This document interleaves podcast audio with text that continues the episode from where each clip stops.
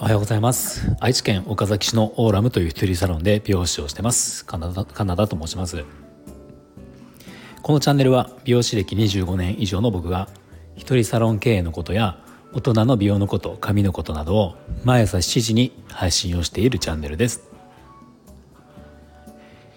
はいえ今日は持ちのいいカットは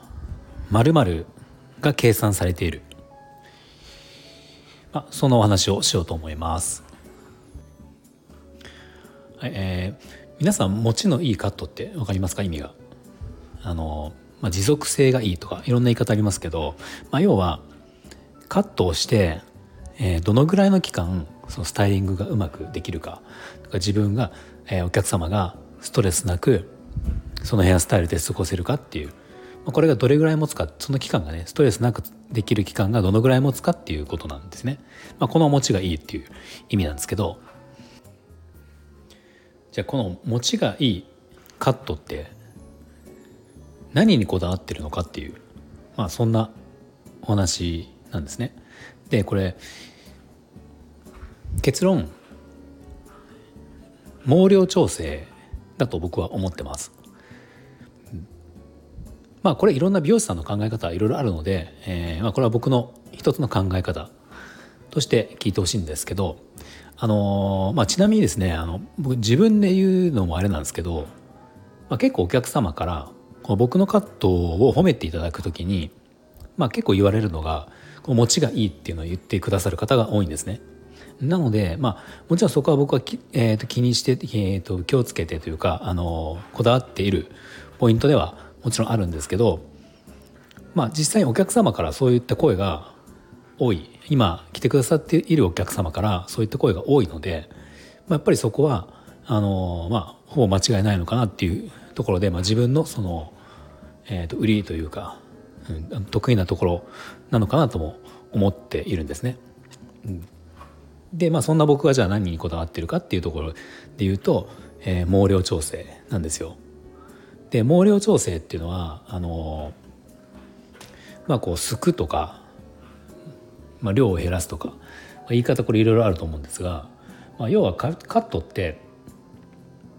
まあ、大体この2つの工程でできてると思ってあのベースの形を作ることがまあ一つの段階一つ目。でその後に毛量調整をするのが、えー、と2つ目の段階、まあ、こんな感じで大まかに言えばあの技術がこう組みか組み合わさってるんですよね。うん、なんで僕の場合で言うと、えー、濡れてる紙をまず形を作って乾かしてみてその重たいところいらないところをこうすいていったりとか、まあ、削ったりするっていうのをやるんだけどこの僕の場合で言うと乾いた後に乾かした後に削っていく要はいらないところを削っていく毛量を減らしていくっていう技術がまあ、ここ次第で、えー、その持続性カットの持ちっていうのが変わってくると思ってます。でこまあどんなふうにじゃこだわってるかっていうとあのまあ、これ、ね、2つこだわってるとこがあるんですよね。で一つは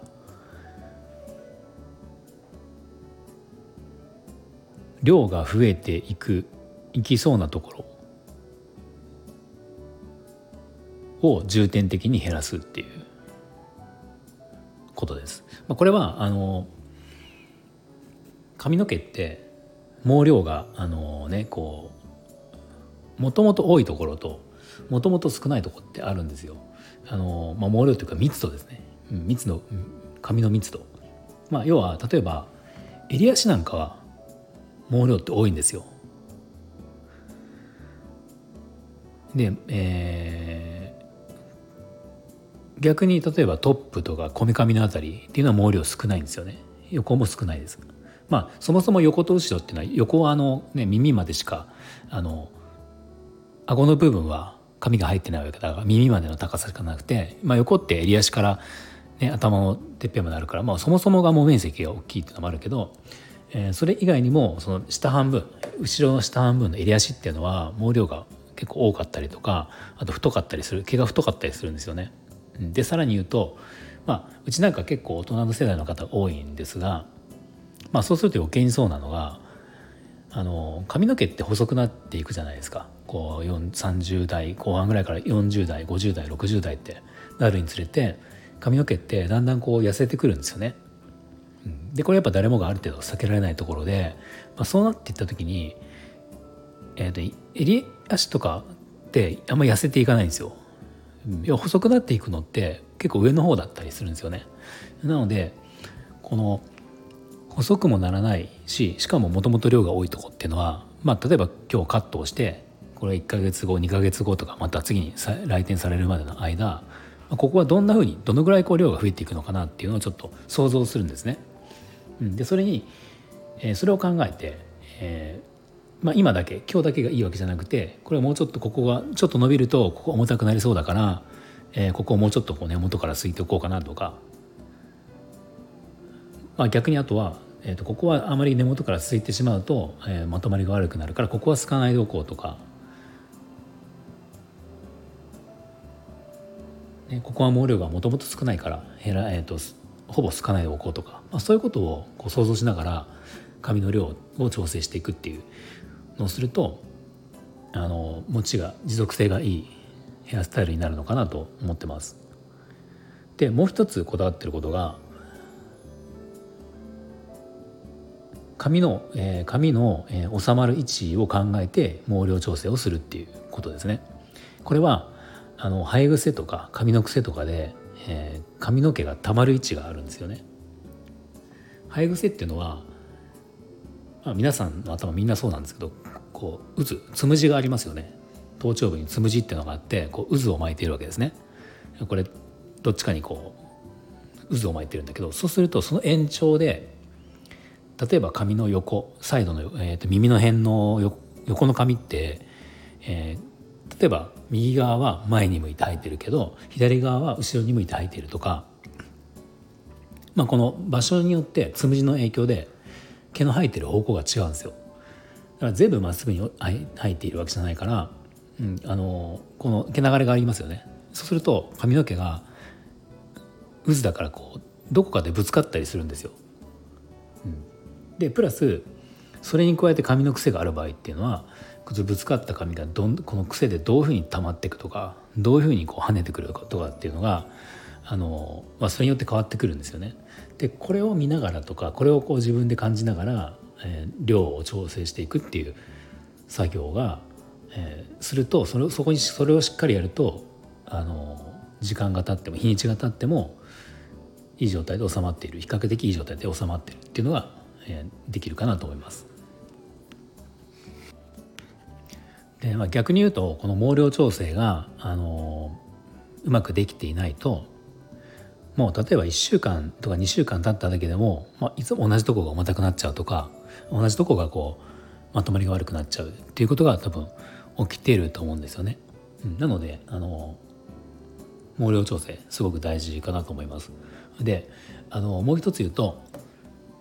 これ一人サロンだからできるっていうことでもあると思うんだけど僕ら一人サロンっていうのは全部自分でやりますよねシャンプーも何もかも。で、えー、とこの例えばシャンプーして、えー、カットをして、まあ、ドライヤーで乾かしてっていろいろやるんだけど髪の毛ずっとこう触ることができるんですよね。そうするとそのお客様の髪っていうのがあのどんなふうに流れがあるかとかどんなふうにこう、ね、毛量が多いとかってシャンプーでも分かるしあと一番やっぱり重要なのが髪の毛を乾かす作業なんですよ。乾かす作業を、えこれ自分でできるのと例えばアシスタントいる場合だとアシスタントが乾かしてくれてそれをこうドライカットとかで毛量調整するっていうふうになるわけですね。でこれって結構もうあの乾かしてる時にやっぱりこう癖を見たりとか要はお客様が自分で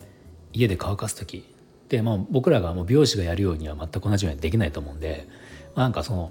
僕、えー、とちょっとこうプロではなくて素人の方がざっくり乾かした時にどんなふうにこの髪は収まるのかなっていうのを見ながら次のカット次のというか乾かした後のドライカットに